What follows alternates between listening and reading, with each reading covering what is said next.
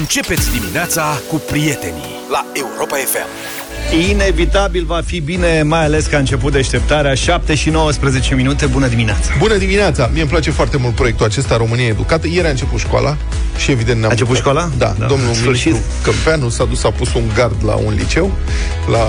Ați văzut imaginile? Da, mi-a plăcut scena. Era la deschidere, da, și a venit un părinte și iar... și voi și Uite aduceți. gardul rupt! Da. Ia să aduceți-mi eu pe doamna directoare aici acum. Să A făcut în ordine, nu? Cancelarie și aduceți-o. exact. Vedeai scena? Da. Duce de ureche cineva. Exact. Și, bun, sigur, camerele erau focalizate pe domnul ministru, care Da. stătea și aștepta să-i fie adusă victima. Da. Problema e că nu părea să se îndemne nimeni. Că din când în când domnul ministru făcea se duce cineva și stai seama că ea din jur erau "Ce Gen fac, cine? mă? Da, păi stai Adică, seama. care-i treaba? Stai un pic, că nu mă duc eu. Eu nu mă duc, du-te tu. Nu mă duc eu, lasă nu te, tu nu te uita la mine. Săraca doamna directoare ce se fustăcea după aia. Stai să vedeți că a Domnul reparat ministru- în interior. Da. Doamnă, în trei zile îmi faceți că nu e conform. exact. Veniți cu gard nou. Urâte să astea, știi? Da. Adică, na, astea sunt neajunsurile Asta e, jobului frate. de eu director. sunt, eu Împărțești sunt de tot acord. asta. Eu zic că din când în când trebuie făcute. Acum aștept ca domnul Sorin Grideanu, v-am spus, să se ducă la minister în fiecare dimineață pe centura capitalei. Aha. De mult solicit asta și aș vedea și domnul Ciucă, ba chiar și domnul președinte Iohannis, pentru dânsul timpul are altă dimensiune, dar cred că simte totuși ceva. ceva. Altfel, azi poate ați văzut că în prima zi de școală și domnul ministru Câmpeanu și președintele Iohannis au spus că de acum notele nu mai contează. Serios? Păi acum spuneți, mă, frate, pe bune, adică am așteptat o viață să aud asta.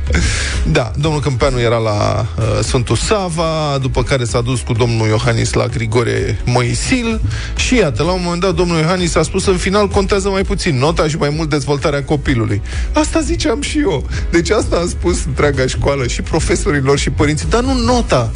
Mamă, nu nota, este vorba de cum mă simt eu, cum mă construiesc Da, eu da, pe da, mine. da. Uite ce frumos m-am dezvoltat. Exact. Și președintele Claus Iohannis a declarat și dânsul, citez, trebuie regândit modul în care organizăm toate evaluările, pentru că în final contează mai puțin nota și mai mult dezvoltarea copilului în acord cu profilul și interesul acestuia, iar domnul Câmpeanu a zis că mulți părinți nu înțeleg că școala nu se face pentru notă. În sfârșit, uite că cineva spune are un proiect adevărat de reformare. Să, term- să mai terminăm cu notele astea și cu falsa prietenie. Altfel, uh, tezele nu vor mai fi obligatorii, cadrul didactic o să decidă modul de evaluare a elevului și câte note o să-i dea. Mă, nu ca tu te uiți la mine de tu ai doi copii la școală. tu Eu am dacă- aflat lucruri. Asta eu îți dau o știre acum. Păi, ție. da. Tu trebuia să-mi explici mie că s-au schimbat lucrurile. Da, nu le mai dă note la religie, desen, materii de genul muzică. Așa. Asta e bine. Le dă dalea ca până în can Calificative. mare. Da. Foarte bine, bravo. Bravo și bravo, stai bravo, jos. cățel. Da. Dar asta mie mi se pare foarte bine și nu o să mai conteze nu o să mai conteze mediile din gimnaziu Asta- la admitere. Și în loc de medii semestriale va exista o singură medie, cea anuală. Da. Deci, Ai luat măi, o că- medie și te-ai dus. În fine, să mă înscriu din nou în clasa 1 pe bune. Serios? Da, serios. Acum au fost eliminate și dispozițiile referitoare la exmatricularea elevilor. Da, și cinasol? Ah, asta Că zici, pe cum vremea faceți noastră, acum? dacă rămâneai corigent, Da, pe un trimestru, cum era Da. atunci, aveai încă două trimestre la dispoziție să o dregi. dacă nu era Pe urmă, când a ultimul. fost cu semestre, aveai... Stai, că Acum, noi- dacă ai o singură notă pe tot anul, Bă, da, și dar ai nu dat-o ești, de gard, nu ești tântălău cât să nu-ți dai seama că e o notă proastă și Ei, trebuie să o aș- rezolvi până la final. Păi nu auzi că notele Știi, sunt dar na- facultative, nu se mai, mai- dau teze. compliche. Dar cum faceți voi acum, Nu, Luca și Zaf? da. Ce? Că un copil o să spună care-i treaba, tăticule? Cât ai luat în teză, o să întreb tu. Nu mai există teză la revedere. De unde știi tu ce face el la școală? Dacă notele nu mai contează, Nu știi ce singura parte mai proastă așa. e cu celelalte materii în afara celor de la examene, respectiv matematică și română. Da, adică toate. no. Toate celelalte, știi? Până acum nu era ok nici că bă, ar fi contat media aia Aha. din gimnaziu la admitere, că punea o presiune prea mare și tralala și trebuia să iei notă mare și la desen și la TikTok, tech, că sunt tot felul de materii acum Aha. noi. Așa. Acum, pe de altă parte, na, Ștefan a trecut clasa șaptea. A intrat în linie dreaptă, știi? Și mi-a zis, zice, deci eu acum trebuie să mă concentrez pe română și matematică. Zic, nu, nu, nu, nu, nu, stai, stai, stai, stai. Da, da, o să-mi fie greu să-l țin aici, știi? Păi, s-a terminat. Că deci n-ți dai seama, nu e mai nem- contează mediile. E nemulțumit oricum mai dau. Da. Vezi, era nemulțumit până acum. Domne, nu mi se pare corect. Eu o zic să că e mai pun- bine acum, așa. E mai bine, a? Da, serios. Da, Da, să nu da. mai conteze la admitere. Dar mie îmi place că te-a avertizat copilul. Adică n-ai ce să-i spui. Copilul e pregătit, mă, să se apuce de treabă de admitere. Nu mai arde de altea. Da.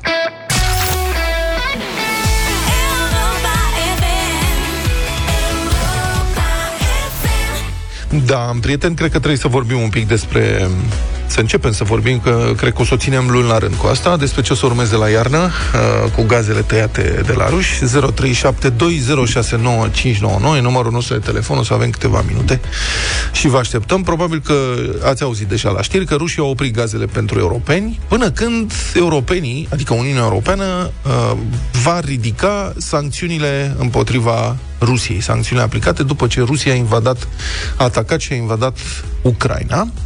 Deci rușii au oprit cu totul gazele. Mă și mir că le-a luat atât. Până acum s-au tot făcut, au mai tăiat câte un pic, au mai oprit conductă. Au așteptat friguțul.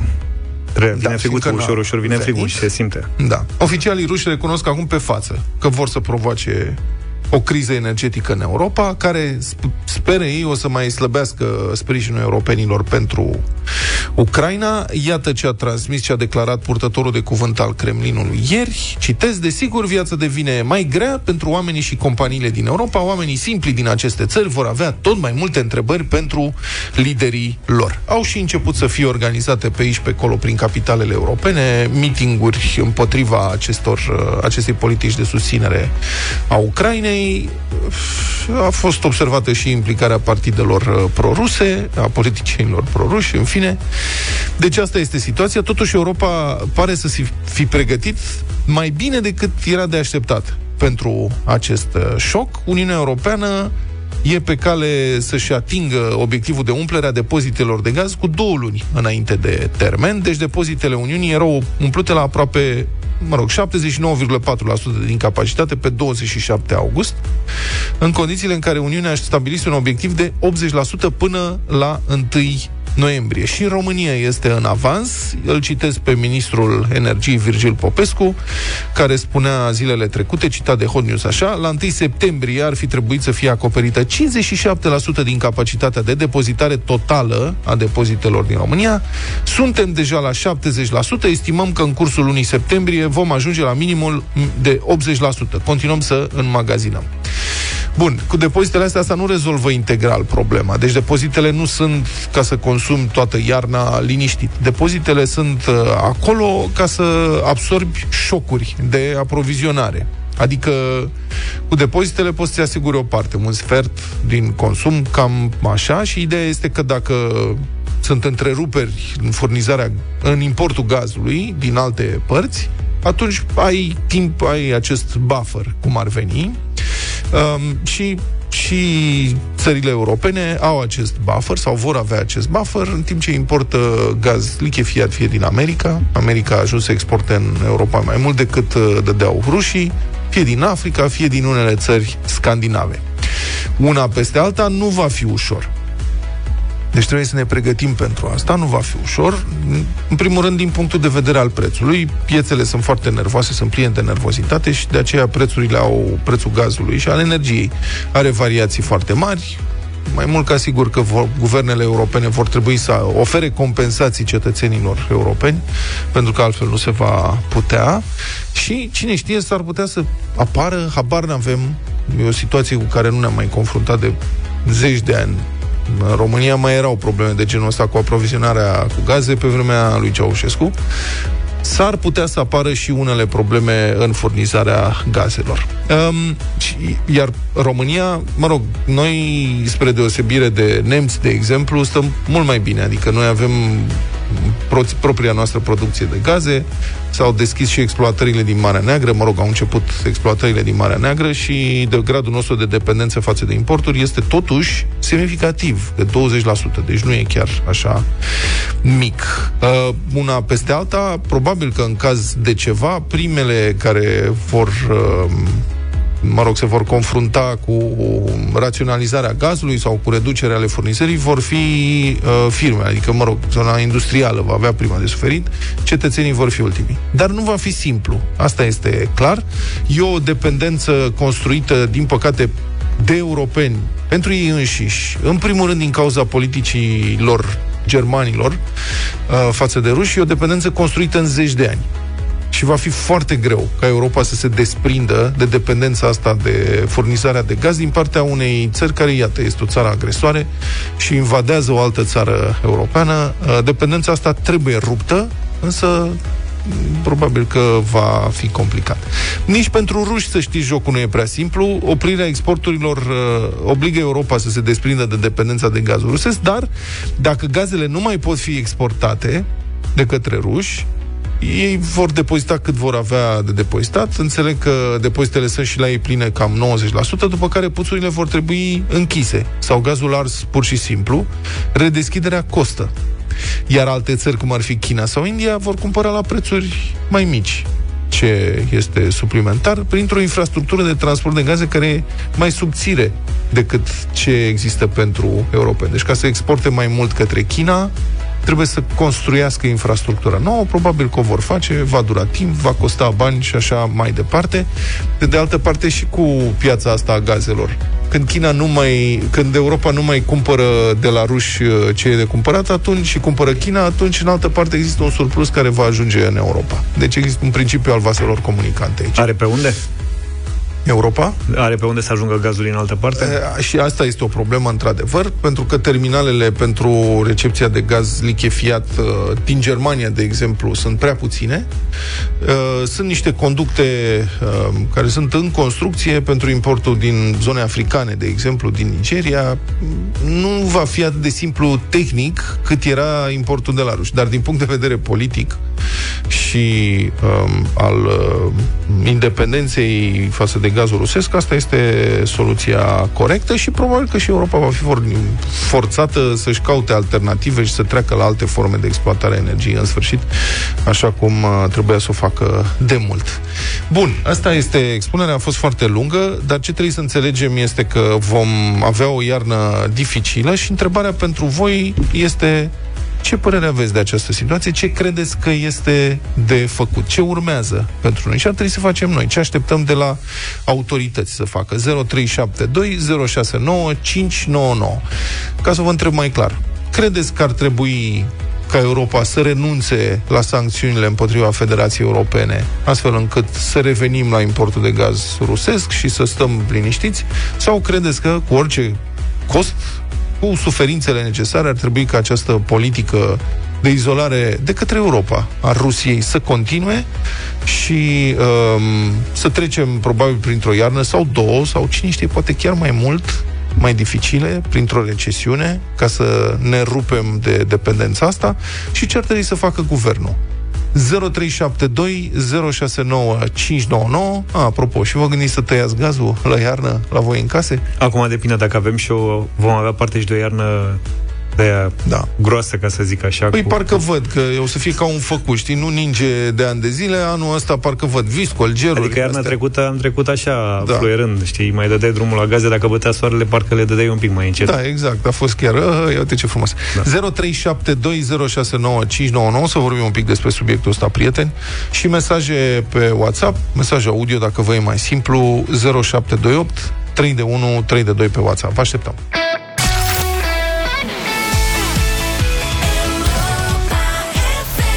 Europa FM 7 și 48 de minute. Deci Rusia a oprit gazele pentru europeni până când aceștia vor ridica sancțiunile aplicate Rusiei după invadarea uh, Ucrainei. Oficialii ruși speră e pe față, să provoace o criză energetică în Europa. Mă rog, chestiunea asta mai poate fi văzută dintr-un unghi, înseamnă că pe ruși chiar au început să-i usture sancțiunile. Adică uh-huh. dacă sunt atât de disperați încât încearcă să provoace o criză energetică și să scape în felul ăsta de sancțiuni, bă, frate, înseamnă că astea chiar au efect. Ce facem noi? Pentru că și noi în România vom simți um, această decizie a rușilor. 0372069599 599. Vă așteptăm. Vă rog. Intrăm în direct cu Alin. Bună dimineața! Bună dimineața, Alina! Uh, bună dimineața. Salut, Alin, te rog. Cer mii de scuze, este pentru prima oară când intru în direct și am puține emoții. E ok, te auzim. Numai să vorbești Dar- la microfon, că te auzim cam slab. Te Uh, rog. Da. Uh, Dar uh, aș spune că trebuie să îndurăm un pic. Mhm. Vedem ceea ce se întâmplă în Ucraina, este ceva tragic. Nu știu dacă toată lumea poate să-și dea seama ce se întâmplă acolo.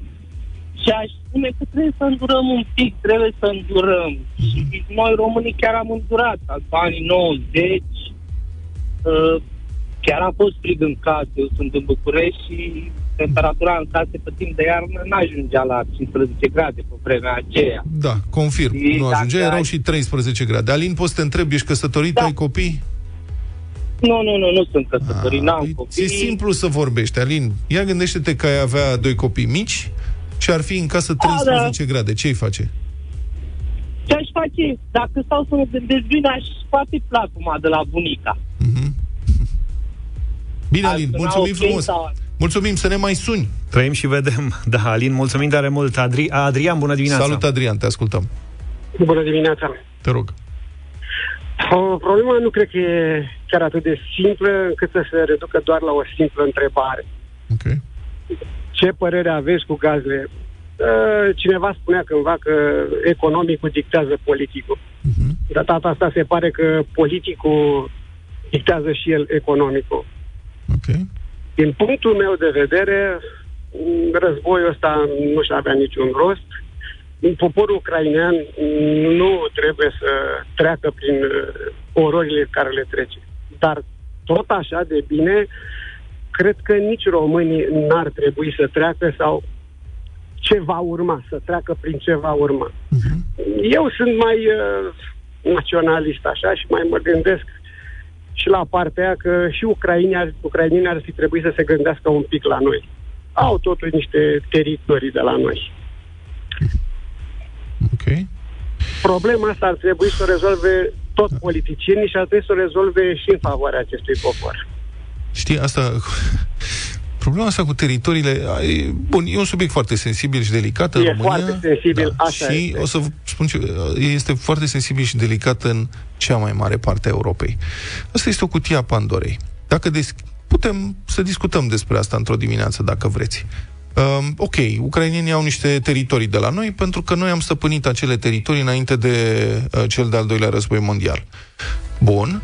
Uh, există cel puțin o țară care se învecinează cu noi, care va spune, sau care ar putea să spună, a, păi, dar și noi am avut Și niște noi avem. teritorii în România, nu? Adică dacă voi le-ați primit pe alea, noi de ce nu le primim pe astea alte? Deci, există niște motive foarte serioase pentru care arhitectura de securitate europeană impune recunoașterea granițelor actuale. Dacă deschizi cutia asta a Pandorei, ajungi într-o situație de la începutul celui secolului 20 sau de la jumatea secolului 20. Nu este o discuție de purtat.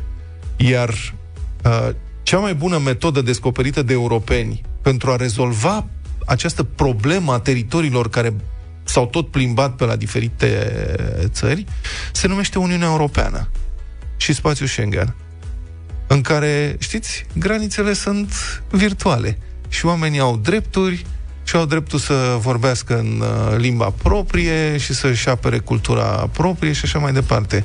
Ucraina nu e membra Uniunii Europene, cum nu e nici Moldova. Dar dacă ar fi, ne-ar mai interesa atât de mult? Hai să luăm și un mesaj, două și revenim la cei care așteaptă să intre în direct. Cred că sub nicio formă nu trebuie să cedăm șantajului Rusiei. Trebuie să fim tari și pe poziție și să-i uh, scoatem din schemă în așa fel. Trebuie să rezistăm, că altfel nu, a- nu avem ce face. Dacă cedăm acum, tot timpul va folosi chestia asta cu robinetul. O zi bună, Lucian. Mulțumim, Lucian, Bună foarte dimine- bună intervenție. Mulțumim. Bună dimineața, Marius din Ploiești. Salut, păi Marius. dacă resursele strategice, ca să zic așa, pe timp de război erau ale țării, da? Și nu le privatizam. Eu n-am nimic cu privatizarea, dar acum statul făcea legea. Aia putea să le dea și degeaba la populație. Da, asta e, băieții deștepți au lucrat și noi lucrăm pentru ei. O zi bună.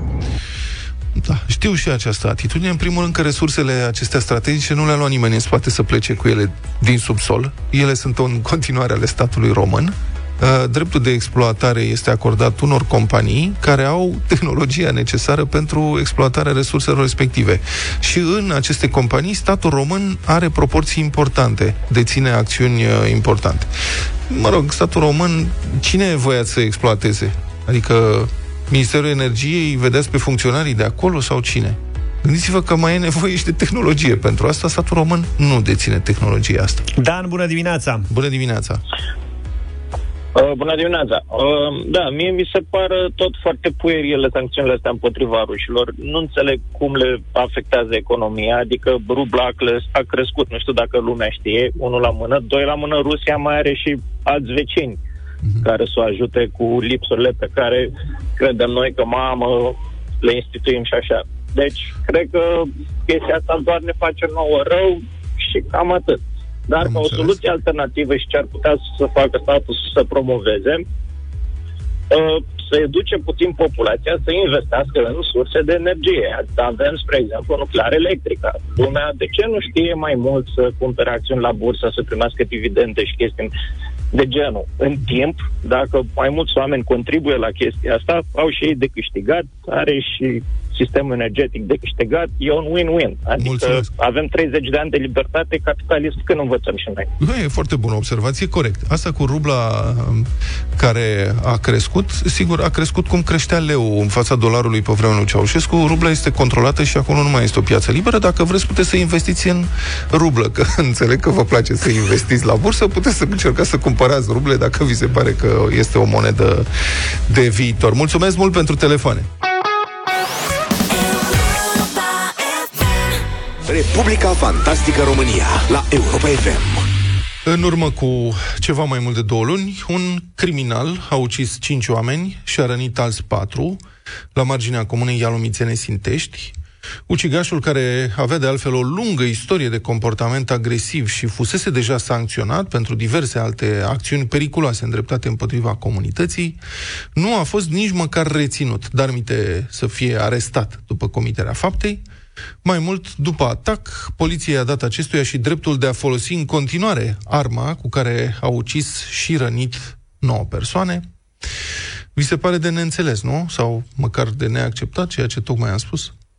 E bine, e perfect adevărat, cu precizarea că ucigașul a folosit un automobil pentru a ucide cinci oameni și a răni grav alți patru. Dacă ar fi fost vorba de un pistol, un cuțit, o bâtă, o travă sau pumni goi. Pur și simplu, el ar fi fost fără nicio îndoială arestat și judecat în stare de arest după o faptă atât de gravă.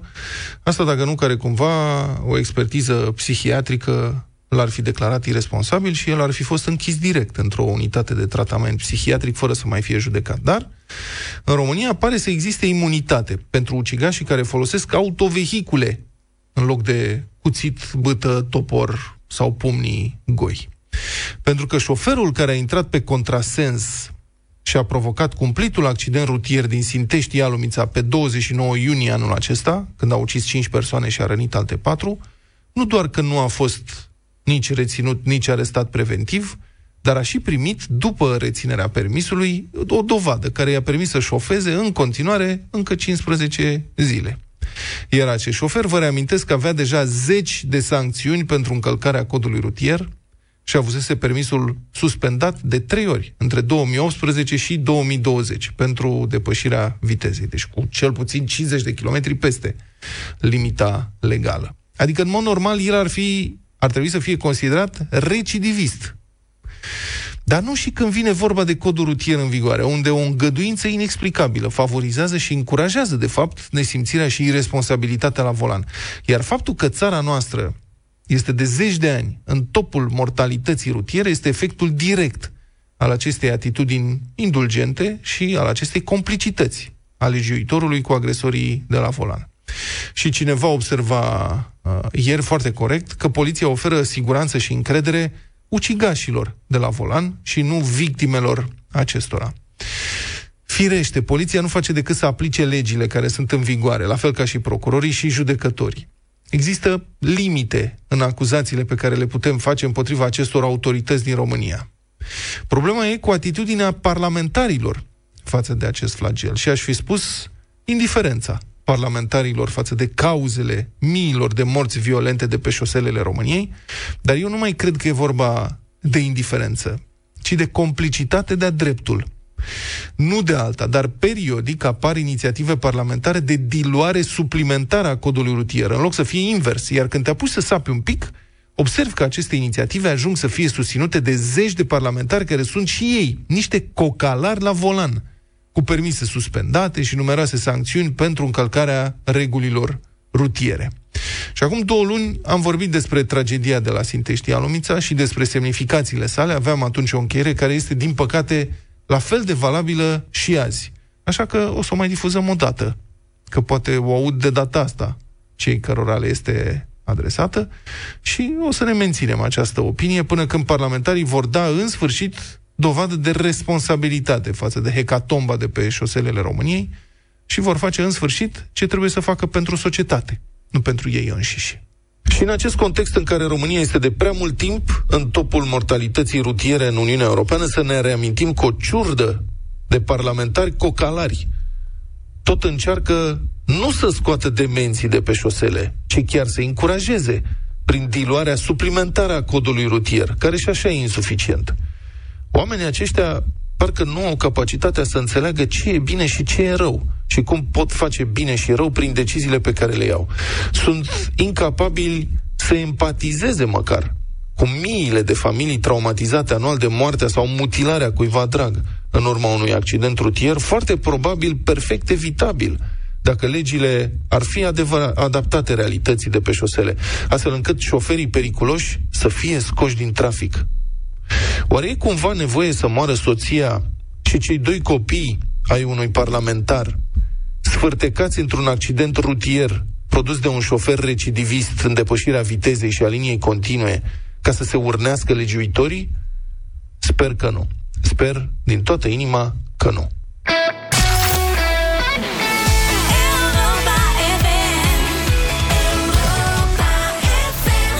8 și 20 de minute, bătălia hiturilor, categoria băieți de cartieri. Cartieri. Cartier. Băieți de cartiere. I-am ales pe BUG Mafia Au o mulțime de colaborări băieții ăștia Aici timp de pf, câți ani? 25, 30, câți ani or fi? Mamă, dar acum ați observat că sunt din nou în vogă printre da. puști? Da, BUG Mafia, da Mamă, și Sunt peste aud tot peste tot, da, și practic Îți reauzi copilăria. Exact. Da, eu am ales în această dimineață o colaborare cu o super doamnă, cu Feli, să cânte trompetele. Românie, fă gălăgie, nu o să mai vezi bolani cu așa biografie de, de pe stradă, în două decade Știm cine ne susține de la rău până la bine Și doar pentru că n-am dat niciodată înapoi Trompetele să cânte pentru noi Să cânte pe strada mea Să cânte pe strada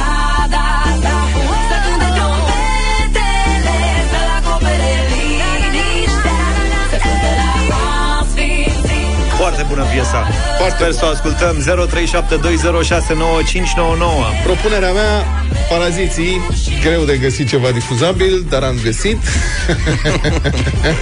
Paraziții cu Mr. Levy arde. 40 de grade febră, stăm bătuți de soare Ca niște rechi de stepăși Arde, uite cum arde Am arestat o vodcă, am condamnat un gen la moarte Arde, uite cum arde Dăm semnale cu fum să ne vezi de departe Trag și îmbrăcați-mă în dungea Arde, uite cum arde. Dăm semnale cu fum să ne vezi de departe. Trag să ajung unde tu n-ajungi. Dați-mi brățări și îmbrăcați-mă în dungea Eu am băiețeala unui băiat ceva mai nou în industrie dar uh, una dintre piesele lui din, de când era în underground, Macanache, în fiecare zi. În fiecare zi, în fiecare dimineață. Mă trezesc de abia după ce mă spăl pe față. În fiecare zi, trei chestii vreau de la viață. O țigară, o cafea și o zeiță foarte creață. În fiecare zi, trebuie să mă ridic din pat. În fiecare zi, de parcă sunt blestemat. Mănânc ce apuc, când apuc, cum apuc. Mă îmbrac, mă încalț, mă alea, alea și mă duc. În fiecare zi, de când răsare soarele Mă îndrept. 0372069599 Chiar sunt curios a, Roxana a renunțat între timp Dar cred că n-a știut ce să aleagă Cristi, bună dimineața Salut Dimineața, băieți Să trăiești Yes. Pentru a doua oră, paraziții la Europa FM. Hai să vedem. Vlad. Ce poate, tare, poate nu? este, sau poate nu. Ștefan, bună dimineața! Evident că paraziții arde, uite cum arde, vă salut de la Galați Ștefan și succes în nou sezon. Mulțumim, Mulțumim. Mirel, bună dimineața! Salut, Mirel! Bună dimineața, paraziții! Paraziții! Paraziții sunt Sincer, iubiții, mă. sunt, da, bun. și Mie îmi place. Acum mai puțin, dar... Și nu prea sunt în la urmă cu radio, 20 adică... de ani. Da, dar mă așteptam la BUG, adică chiar... Na, când BUG e apar... peste tot în perioada asta. Serios? Asta zic, când apar paraziții care, exact cum ai spus tu, găsești greu o piesă Sincer să difuzabilă. Da, Hai bun, să ascultăm. asta e, hai. Mai am și altele de la paraziți, doar că trebuie puse bipuri, nu știu ce, e mult de muncă.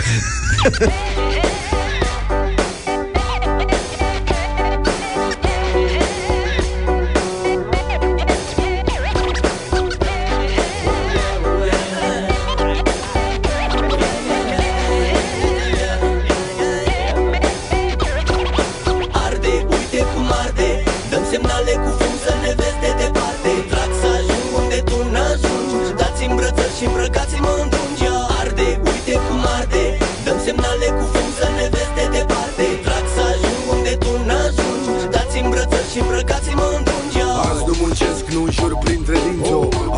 ardă iurea sau stau întins Văd cum iese iarba din asfalt încins Se mintră soarele în ochi, parcă ele a nins Azi. Toate vor ce avem în exces În amenință cu prezervative XXS Să stai un tun fără tutun nu e pai Uite, scot cum ca Loganul de mai Ți s-a încins tabla pe umăr. Pari chinuit, eu-ți fac un bine că s-au de gândit N-am dor de casă că nu m-am pocăit Și lasă-mă frate să rulez liniștit. Vreau să rulez, să sfume Să merg pe drumul pe care am mai mers Nu vreau stres, mă caută des Văd clar prin fumul pe unde o să ies. Vreau să rulez, să fume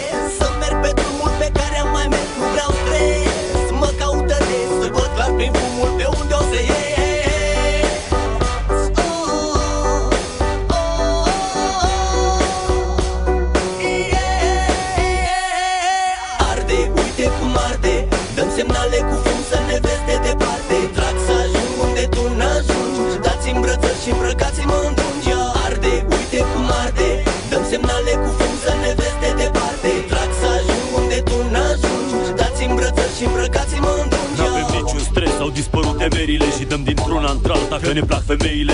S-a întâmplat, se întâmplă să se întâmple din nou. Mie dacă nu mi-e greață, atunci mi-e rău. Închesuit sub umbrele care ATV Trec zilele ciognim până ciopim paharele.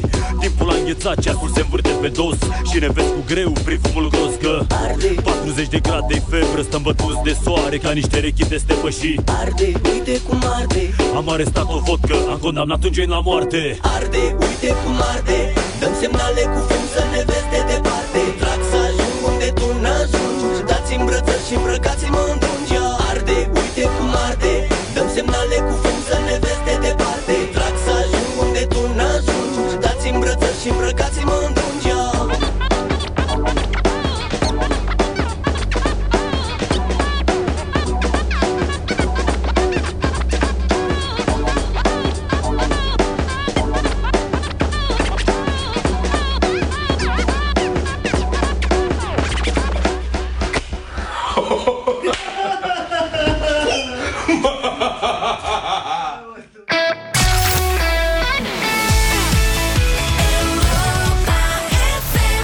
avut paraziții, am avut și un pic de roxet, totuși.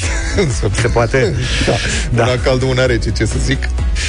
Bun. Ia să vedem noi câte abonamente la servicii de streaming avem noi în acest studio. Multe. Luca, tu să nu zici. E vorba de ăla pe care îl plătești tu, dar și alea de care beneficiezi cu vecinii. Da. Câte? Prieteni și alte Da. rude. Câte ai servicii? Uh, Toate. Nu, pe bune? Păi sunt câte Aba sunt? nu, nu le-am pe toate. Am... Uh, Păi sunt patru cu totul. Sunt patru. Deci, Pot să stai, mă, spun la care radio, sunt? nu? Hai mă, le zicem pe toate. Deci, da. Am HBO, Netflix și Disney. Aha. Și mai e Prime, nu? Prime la n-ai? Amazon. Ăla n-am. N-ai Deci ăla? ai trei. Nu. N-are niciun vecin încă sau ce? Da, nu. N-a fost interesant. Băi, nu mai e. Deci mi-am făcut și eu încă unul. Acum am cedat presiunilor că trebuia să văd Mandalorian, că sunt toată țara la văzut. L-ai văzut? Am început să-l văd, da. E interesant, nu... A, nu e... A, Da, o să-ți placă. E mai bun decât Îmi ultimele... place de Luca, știți? Zice, bă, trebuie să vezi serialul ăla foarte tare. Și când în sfârșit îl văd, îți place? Da. Bă, hai, zice, nu e chiar așa. Păi nu, Se repliază dar imediat. comparativ cu ultimele Star Wars, Da, ala da. e mai bun. Star Wars, niște mizerii. Da, Ultima- i-am, i-am recomandat și eu un film zilele astea și l-am întrebat ieri, zic, un serial. Da. Zic, te-ai uitat? Mm, acum sunt pe bandă, știi? Adică, da. Bun, revenind. Bă, voi înțelegeți cum naiba ăștia de la Netflix înțeleg că lansează acum, în câteva zile, lansează serviciul de ab- abonament de streaming cu reclame. Cum adică? Adică o să aibă reclame. Știi? și eu Plătești să credeam vezi că... reclame? Păi și nu da. plătești. Ba da, mă, plătești, asta nu înțeleg. Deci, Plătești să vezi reclame sau da, că nu înțeleg? ideea era dacă ai un serviciu de streaming, cum Da. da. au început să apară, nu? HBO Max sau cum era înainte, Go. Uh, Netflix și astea care mai Da, sunt. Disney nu? Toate Plus. Astea, Disney, nu știu ce. Frate, plătești o taxă, îți alegi tu filmul pe da. care vrei să-l vezi, îl vezi, nu ești deranjat de reclame, nu? Că asta este ideea. Adică, dacă nu plătești nimic, atunci vin și niște reclame pe capul tău. Cum e la YouTube. Da. YouTube-ul normal e cu reclame, te deranjează, asta e. Dacă vrei să scapi de reclame, plătești. Logic. E YouTube și YouTube. YouTube, da. Acum, Netflix încearcă șmecheria asta, vă oferim un abonament mai ieftin, că mi se Ah, pare am că înțeles. e scump cât vă cerem noi, 11-12 dolari sau cât e. Vă A, oferim și, unul ți și îți cu oferă reclame. practic acces la platformă, de, dar cu reclame. Da, de 9 dolari. nu cred. Da, da, mă, nu înțeleg, nu înțeleg nimic, Stai mă, nimic că din sunt vreo povestea trei acum deja. 3 ce? 11, 9, 7 sau o chestie Da, de sunt mai genul multe, ăsta. mă rog, habar n-am. Și se mai lansează încă unul. Eu sunt deja confuz, sunt total derutat. Sunt foarte multe. Deci a trebuit să-mi fac abonament la Disney Plus ăsta, că să văd Mandalorian, uh-huh. după care o să văd dacă mai e ceva pe acolo. Trebuie să renunț, măcar la unul, nu se poate. Că nu-mi permit nici Păi o n-am să-ți pară atât rău, la un moment dat o să-ți pară rău, pentru că Lasă, să vorbim frate, de un că film Da. Și Păi ați o să vorbit- fie fix platforma aia, știi, că Murphy trăiește și Ați o să vorbit- fie fix platforma la care ai renunțat. Da, 5 ani toată lumea a vorbit de Mandalorian ăsta și eu l-am Da. luat când în sfârșit am putut să fac un abonament legal. Dar măcar acum, Ah. uite, poți să ai toate filmele, ai toate... N-ai, N-ai, mă, n-ai toate niciun filmele. motiv să nu mai vezi un film. Nu, e, sunt, n-ai toate filmele. Ce film vrei tu să vezi și nu? Nu Liceenii vreau să sau văd ce vrei să niciun vezi? film. Liceenii, liceenii. Dar și se mai Dar lansează filmele unul. mai vechi, ați văzut că sunt uh, plimbate între rețelele astea.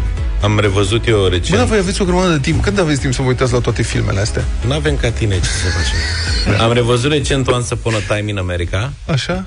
și l-am revăzut pe Netflix. Da, am văzut și eu că e pe Netflix. Când i-am dat drumul, îmi scria că mai am până pe 31 august termen să-l văd. Aha. Dar culmea e că de câte ori m-am uitat la un film de ăsta mai vechi, mereu aveam parte de asta, că l-am întrebat și pe Gerge. Zic, Eu l-am văzut "Asta pe e o altă vrăjeală platformă." sau e adevărat? Cred că pe HBO sau pe Disney, pe una din ele. Pot să vă spun ce a pățit biata Ione? Ah. Când am plecat în vacanță, aveam un zbor foarte lung cu avionul. Și am zis, ok, luăm tot tableta și descărcăm niște filme acolo. Să uite. Și am descărcat de pe Netflix, că dacă aveam abonament. Și ea se uita la, cum îi spune, Downtown Abbey sau ceva de genul Așa. ăsta. Mă rog, E un serial lung, nu știu Ceva. ce. Și am descărcat un sezon întreg cu câteva zile înainte ca să descopere în avion în- când a vrut să dea play că expirase filmul și nu mai putea fi văzut la data respectivă. da, păi le Deci, la descarci revedere. și îți expiră, nu poți să le descarci pe tablete, ele vin cu licența respectivă Da. Pentru o anumită perioadă de Aia a timp. fost. Dacă le descarci prea devreme, Da. pățești cum Așa ai... că ea, săraca, a trebuit să doarmă în avion. în timp ce eu mă chinuiam să nu Bravo. să rămân tre- Puțin roculeț așa de dimineață, 8 și 49 de minute. Un tulcean a câștigat un loc de parcare după ce a licitat pentru el 100.000 de lei la Oh. primărie. Deci asta înseamnă în euro 20.000 de euro, nu? Pe an. Mă, E, nu pe an, cred că plătești ca să De ai tot? cum era pe toată viața. Dar, și Da, mă, după dar e aia- tulce. Bravo, da. dacă îți cumperi un loc de parcare de ăsta la bloc nou, subteran, în București, cât e? 10-15 mii de euro. Nu prea mai e 10 Așa era odată, cred că Nu s-au mai e? scumpit și Da, ele. s-au S-au scumpit. scumpit? Da, da, da, da, da, da, da. Pe vremea mea era 10. Adică dacă mai prins cu 15, ești băiat. Dacă ne ascultă bogați, 07283132, care și-a cumpărat loc de parcare în subteran în ultimii 2, 3, 4 ani, cât mai e prețul? Loc de parcare în subteran. La bloc de ăsta nou, frumos, da. făcut, nu te plouă, nu te ninge, doar la inundații ai probleme. Deci 07283132, spuneți-ne nici nouă pe WhatsApp cât mai costă un loc de parcare în subteran. Ce auzi cineva zice că e pe 5 ani locul ăla. 5 ani, mă? Da. Nu are cum. Acum nu știu. Așa zice Costi. Mesaj. La bogați costă 60.000 de euro. Nu te văd de aici. E o glumă. Mi-a dat cineva. Bun. Deci, domnul Tulceanu trebuie să plătească în suma în termen de 5 zile, scriu colegii de la Digi24. În caz contrar, nu va mai putea participa la nicio licitație de acest fel care se va organiza în următorii 3 ani. și o să spun, hmm. oricum îmi repugnă, nu mă interesează. Poate Da. a licitat la mișto să râdă de ei sau ceva de genul ăsta. Cum la Tulcea? Primarul municipiului Tulcea, domnul Ștefan Ilie, a declarat luni pentru Ager Press deci luni, astăzi este marți, tic-tac, tic-tac. Până la sfârșitul săptămânii aflăm dacă dă, dă bani. Deci în momentul licitației, persoana care a licitat 100 de mii a fost sunată de gestionarul aplicației. Stai seama, ea la primărie, când a fost 100 de mii, ping! și se întâmplă, l-au sunat. Uh, să-l, întreabă da, să-l întrebe dacă face mișto. Și persoana care licita suma a dat asigurări că n-a greșit și că suma e corectă, dacă nu achită banii în 5 zile, în următorii 3 ani nu o să mai poată participa la nicio licitație. Eu cred că a vrut, el n-are mașină, doar voia să apară la știri, Da, da, da. să se vorbească. Și a cu ea. licitat. Da. Da. A, vă interesează cât mai merg Da. locurile de parcare, da? Da. Merg bine. București, 18.000 plus TVA. Stai, Drumul stai, stai, taberei... 18.000 plus 20%. Cred că e, o- e variată piața. Drumul taberei 8.000, Râmnicu Vâlcea 6.000, 10.000 la Târgu Mureș, 7.000 drumul taberei, 12.000 la Iași, subsol minus 1, 9.000 afară 5.000, 12.500 la Vâlcea, au ajuns și la 20 de mii, scrie cineva, 10.000 în militari, 10.000 la Galați, între 5 și 10.000 de euro în Popeșle Ordeni, deci e o piață la fel de variată 15.000 la cea Mamaia. imobiliară. 15.000 la Mamaia? Da, 15.000 am văzut la Mamaia. 7.000 plus TVA la Sinaia, 7.000 la Teodor Paladi din București, Timișoara, bloc nou construit, loc subteran 10.000 plus TVA. Deci, iată că o familie- variază, să zicem, între 7.000, nu că la era cu TVA, o, între 8 și 20 de mii. Timișoara 10.000 plus TVA, uite. Deci ai două Acum știi cum e, că depinde și de bloc, unde e blocul, că dacă e la periferie, dacă e mai mic, dacă e mai mare, dacă... Na. Bercen 12.000. Deci ești în situația a, familie, două mașini, cum încep să fie din ce în ce mai multe și în România, nu? În da. orașele mari, aglomerație, nu e loc de parcare, Ce dai 100 de mii pe apartament și 40 de mii pe locurile de parcare, nu? 100 de mii dai pe un apartament cu două camere în ziua de azi. Cât mai sunt Hai că apartamente? teoretic, dacă ți iei apartament de 100 de mii, n-ai bani de două mașini. N-ai bani de două mașini, a? Vrei să facem și piața imobiliară? Că nu e nicio problemă. Asta cred că este foarte, foarte variată. Mi se pare că prețurile sunt foarte mari. Nu mai bine, da. Și tot cresc, ai văzut? Nu, adică îți chiar închid- dacă acum e criză... Îți închiriezi și mergi cu trotineta? Da. Serios. Ceva E trebuie serios. făcut. Da.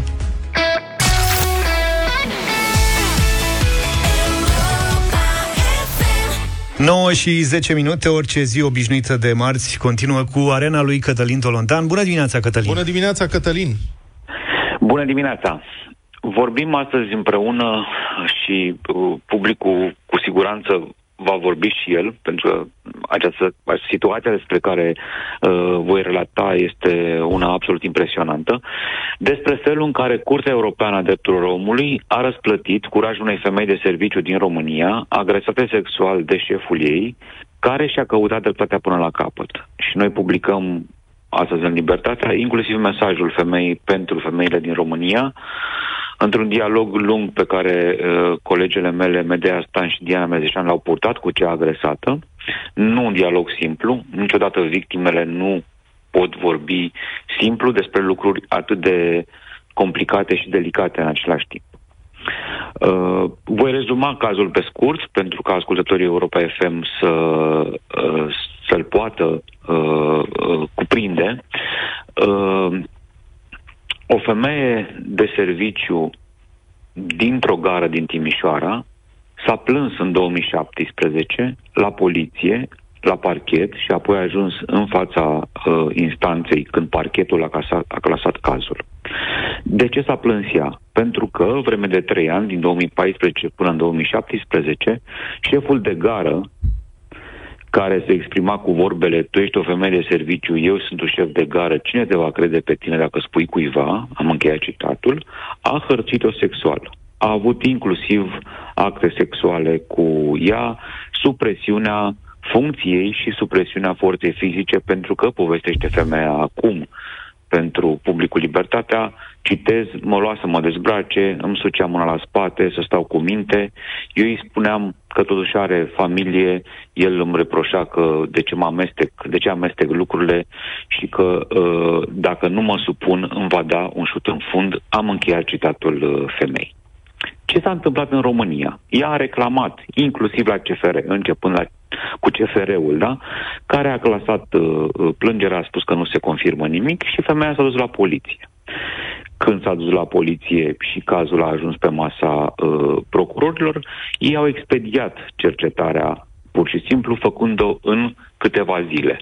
Revoltată, femeia a continuat să creadă în, în dreptatea ei, era și agresată în continuare și pur și simplu nu mai suporta, inclusiv înregistrase cu telefonul anumite uh, momente ale acestei agresiuni, s-a dus c- către judecător, unde oricare dintre noi are dreptul să conteste, inclusiv ceea ce alți magistrați, și anume procurorii, au făcut, felul în care ei și-au făcut treaba.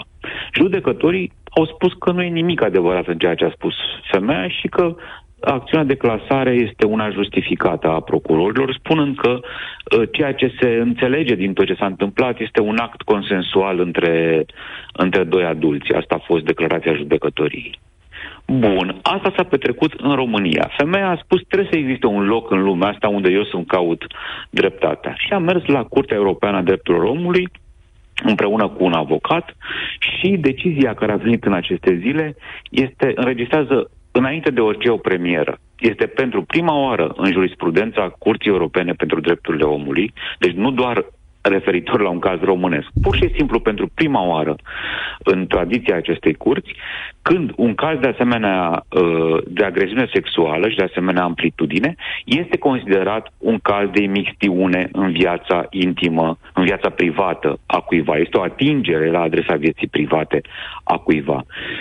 Și ce a făcut Curtea Europeană? A obligat justiția din România, ea nu dă o decizie, evident, dar nu judecă pe fond, nu spune s-a întâmplat asta sau asta, asta este treaba justiției naționale să judece, dar a spus felul în care a fost tratată femeia de către autoritățile judiciare din România nu a fost corect. Ea nu a fost pusă pe picior de egalitate cu uh, omul pe care l-a reclamat, procurorii și polițiștii nu și-au făcut treaba, instanța nu a judecat în mod corect ceea ce s-a întâmplat atunci, de aceea vă rugăm, de fapt, vă somăm, vă obligăm, că ăsta este raportul, să rejudecați cazul femeii uh, care s-a plâns în 2017 pentru că este agresată sexual. Mi se pare un caz foarte important cu care deschidem acest sezon de, din nou de dezvăluire, de informații pentru oameni, de dezbateri. Pentru că el vorbește nu doar despre, despre felul în care cineva crede că totuși se pot face uh, lucruri și că uh, nu suntem condamnați înainte de a ne epuiza toate căile de, uh, de protest, de atac și de acțiune împotriva ceea ce considerăm a fi o, o nedreptate. Și de asta am vrut să vă aduc acest uh, caz în, uh, în fața voastră și, evident, în primul rând, în fața publicului Europa FM. Da, mulțumim foarte mult, uh, Cătălin Tolontan, și bine revenit!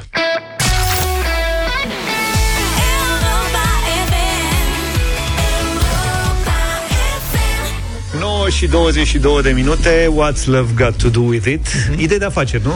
Da, idei de afaceri Bună idee, asta e foarte interesantă În statul, e un stat indian, Bihar un frățic cu Bihor. În statul indian Bihar, o bandă de scroci a organizat o falsă secție de poliție care a și funcționat 8 luni de zile înainte să fie desfințată de adevărata poliție.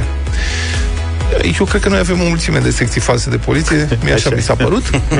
Deci asta în India era la numai 500 de metri de cea adevărată. De o secție de poliție adevărată. Adevărată, da. Ca să fie oarecum în zonă, adică, știi, da. oamenii erau obișnuiți cu drumul și... Adevărat. Falși polițiști purtau uniforme adevărate, grade adevărate, medalii adevărate, aveau insigne și pistoale de jucărie. Erau replici. Ca să nu-i acuze cineva că ce... Da, da. Din ce trăiau, luau șpăgi ca să rezolve diverse plângeri. exact, adică nu înțeleg de ce dăm știrea asta despre indieni și nu dăm despre indienii noștri. Noi avem astfel de situații. Mulți dintre falși polițiști erau, de fapt, total amatori, adică nu erau polițiști. Niște băieți. Spun eu, vă zic, am senzația că citesc ceva, erau, ei, erau niște săteni din jur, din jur, care fusese angajați să joace un rol. Le dădeau câte 6 dolari pe zi Nimeni n-a zis nimic, era un salariu bun. Deci erau actori, hai cel mult figuranți. Actori, tată, da, figuranți. Nu, că erau, jucau activ, adică erau activi. A venit cineva, i-a angajat, a zis pentru 6 dolari pe zi vrei să fii polițist? Da, da, a zis. Vreau și carte de muncă? Rageș, da. și uh, povestea s-a terminat când șeful poliției locale adevărate a observat o patrulă dintre asta falsă și a observat că aveau arme de jucărie. I-a reținut, mă rog, a urmat ancheta. Auzi, dar niciunul din polițiștii adevărați n-a trecut pe acolo, că zice că e la 500 de metri de... Păi, pe asta se bazau. Ei stăteau acolo la ei, ăștia la alții din coace se mai patrulau un pic, acum în, în India e și mare aglomerație. E și a adevărat. văzut, măi, ragești, Cred că vino stăteau în, încoace. stăteau în secție să nu-i fure. Ce pistolet? Pistoletul Carpaci. Majoritatea falșilor polițiști, asta este foarte tare, s-au arătat indignați de acuzații. Normal. Pentru că ei credeau că fuseseră angajați pe bune. Serios? Adică da, ei fuseseră Aveau angajați să salariu. fie polițist, Da. asta e, și care procum îl acuză pe el că nu e, este foarte polițist. Practic, dădea amenzi, încasa banii, dădea Da, da, șefului da. banii și așa mai departe. Și, sigur, acum imaginez că o să primească pensii speciale. Da, Sau asta e ce problema lor.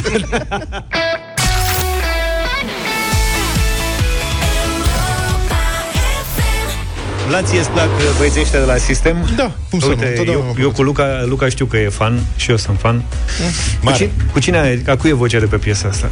O doamnă A, a doamnei Da. uh, care a fost la zi, care a fost și, da, știu. la Eurovision. Așa. Nu e. Nu e fată dinainte. Cealaltă. Cealaltă, da. Da. Simona Nae e cea care a, a pus Simona, uh, dragă, vocea pentru, pe piesa asta. Păi eu n-am zis că e Simona. Simona e în speranțe? Da, N-aș fi crezut. da. Ai confundat, nu nimic. Dar nu apropo de ghicit sunetul, nu vreți să facem jocul nostru? Ai vreun sunet? Da, am un sunet mișto. Iar ai venit cu vreo panoramă? Da, am venit cu o panoramă la radio și am băgat-o în server și acum noi o difuzăm și voi ghiciți ce sau cum sau cine sau în ce fel este făcut sunetul următor. 0728 32132 Luca abia așteaptă mesajele voastre, el se bucură foarte mult la chestiile astea pentru viața că mea, practic. îi stricăm tableta. 0728 32132 Fiți atenți, difuzăm un sunet. Trebuie să ghiciți cine, cum, în ce fel, despre ce este vorba. Despre ce e vorba în principiu? Dă play. What? Hi. Nu ăsta care vorbește. You're such a sweetheart. Aw. Y'all climb all over me if you could.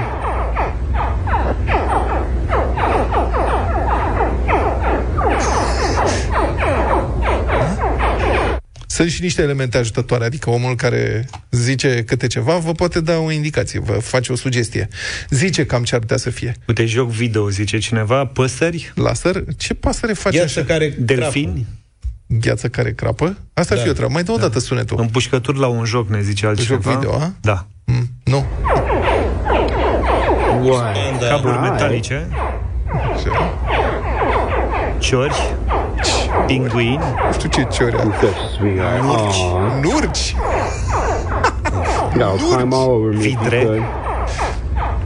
Pui mici. Star Wars, Pui mici. Pui mici, a?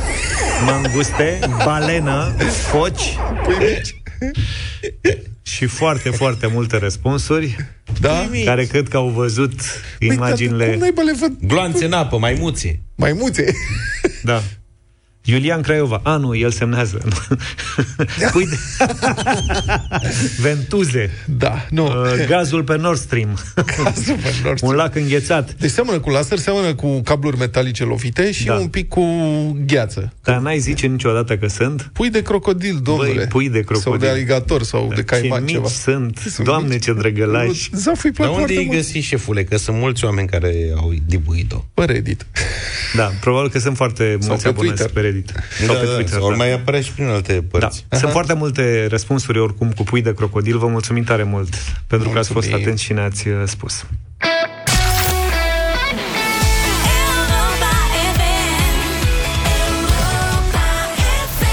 Un sfert de ceas până la ora 10 Avem o super uh, veste O să vă spunem pe final, final, final, final De emisiune despre ce este vorba Până atunci însă avem radio voting uh, Interpreta, solista Cantautoarea Și prietena radioului, ca să spun așa Joe a lansat uh, zilele acestea o piesă de ziua ei. Am plinit 28 de ani și cu această ocazie a lansat piesa Puerto Rico. E mai spre Luca așa, asta cu Puerto Rico. Adevărat. Hai să o ascultăm și să facem radio voting. 0372069599.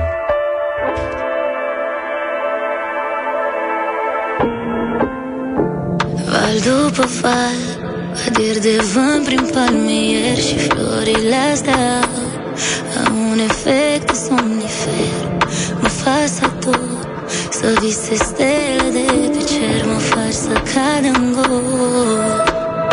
Ca pe plajă în Puerto Rico Vreau să-ți dansez ușor Să mă urc, să mă cobor Pe sunetul valurilor Ca pe plajă în Puerto Rico Vreau să-ți dansez ușor Să mă urc, să mă cobor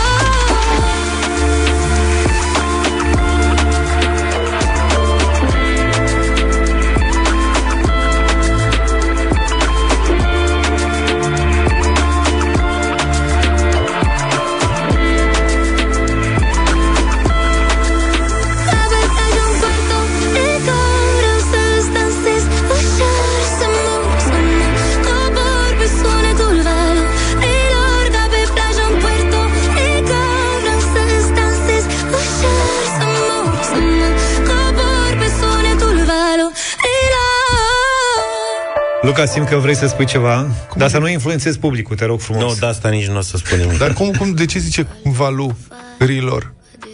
Pe sunetul Ca valu. să iasă niște licențe. Hai mă, acum ești răutăcios. 0372 069 599 Puteți să sunați să spuneți ce vreți voi că fata, Adică nu e azi ziua ei A, a fost pe 29 august, atunci am plinit 28 de ani. septembrie. Deci poate că oamenii au înțeles că e ziua ei și să Nu, nu, nu, nu, nu, nu, nu, sune... nu. Hai să vedem, să încercăm cu Lucian. Bună dimineața! Bună, Lucian!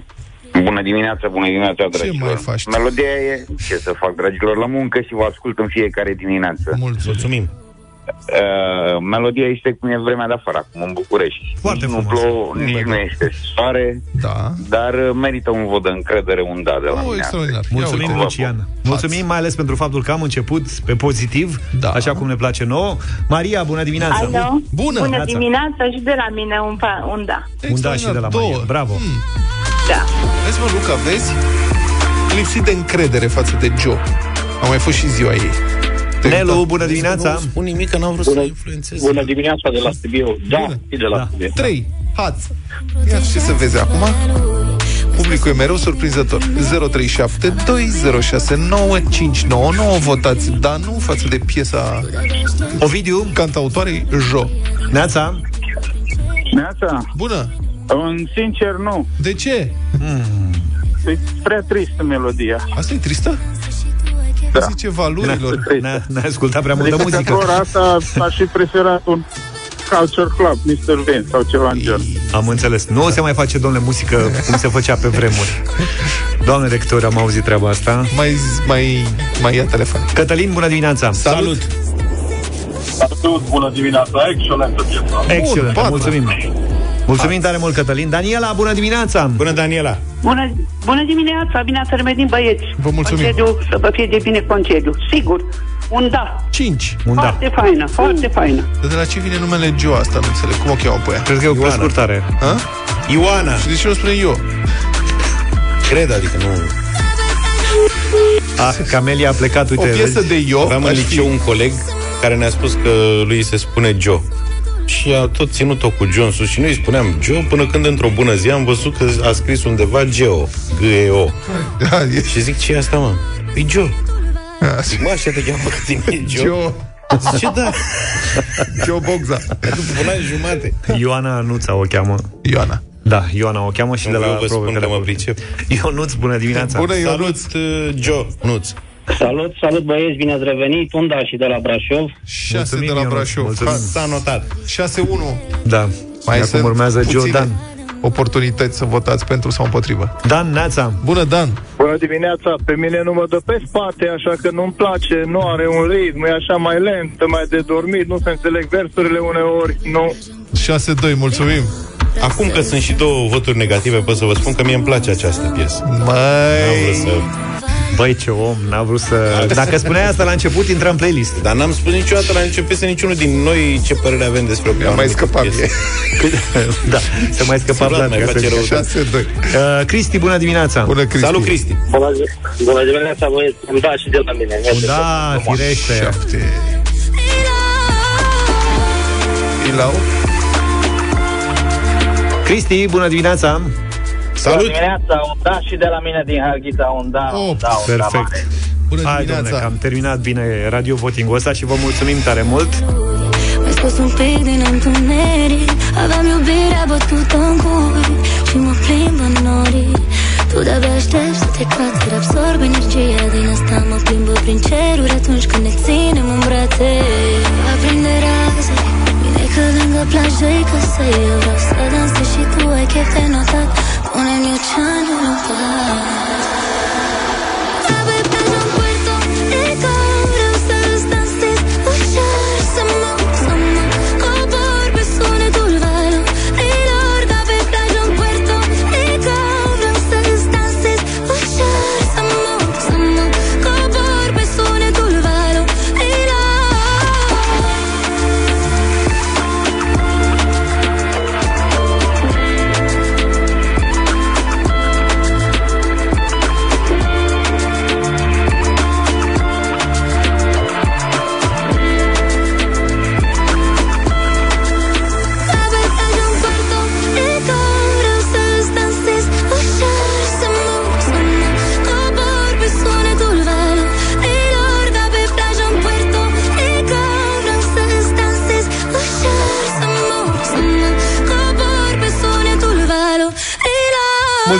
pentru voturi. Radio Voting s-a terminat uh, cu 8 la 2. Joe Puerto Rico am Da. ascultat. Mulțumim și pentru mesaje.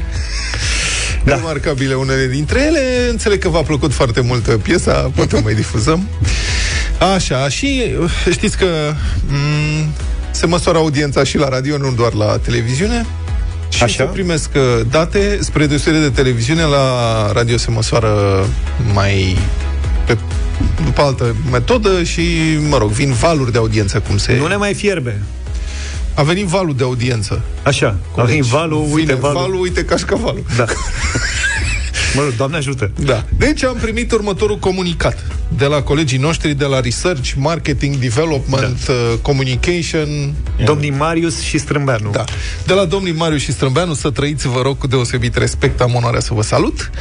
Îi dau citire acestui comunicat. În perioada 2 mai 14 august 2022 a fost realizat valul de vară al studiului de audiență radio. În cadrul cerci, dar ne-a prins pe noi, adică să se înțeleagă, da? Că noi am da, da, da. în august, adică 2 mai. În cadrul cercetării s-a măsurat audiența posturilor de radio la nivel național, urban și în municipiul București. Programul Deșteptarea devine cel mai ascultat program matinal de radio din România, fiind lider absolut de audiență în clasamentul cotei de piață. Și aici a pus un emoji cu aplauze. Peste un milion de ascultători aleg frecvențele Europa FM din toată țara în fiecare dimineață de luni până vineri, în creștere cu 30.000 față de perioada similară a anului precedent. Bine ați venit pe frecvență! zic eu. Programul realizat de Vlad, George și Luca înregistrează creșteri de audiență și la nivel urban, fiind programul de dimineață cu cel mai mare număr de ascultători.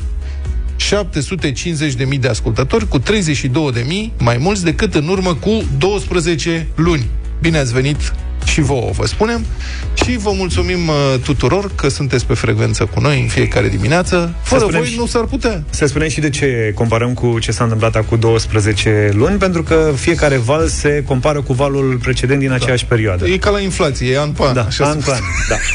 Așadar, eu am reținut că suntem peste un milion în total, că suntem peste 750 de mii uh, la orașe și că avem cel mai ascultat matinal radio din România. Mhm. Adică timpul de ascultare cel mai lung. Da. Asta înseamnă. Da, eu cred că ar trebui o vacanță acum. adică să- Da, mulțumim foarte, foarte frumos. Vă mulțumim tare mult. Zici tu, Luca, ceva. Mulțumim. Da, asta. Mai Bine. mult curaj, mă, că nu fi timid acum. Acum e momentul să Am te mulțumit lauzi. frumos. Am gata, gata, să înceapă petrecerea. Mulțumim tare mult, ne auzim dimineață, numai bine! Toate bune! Pa, pa!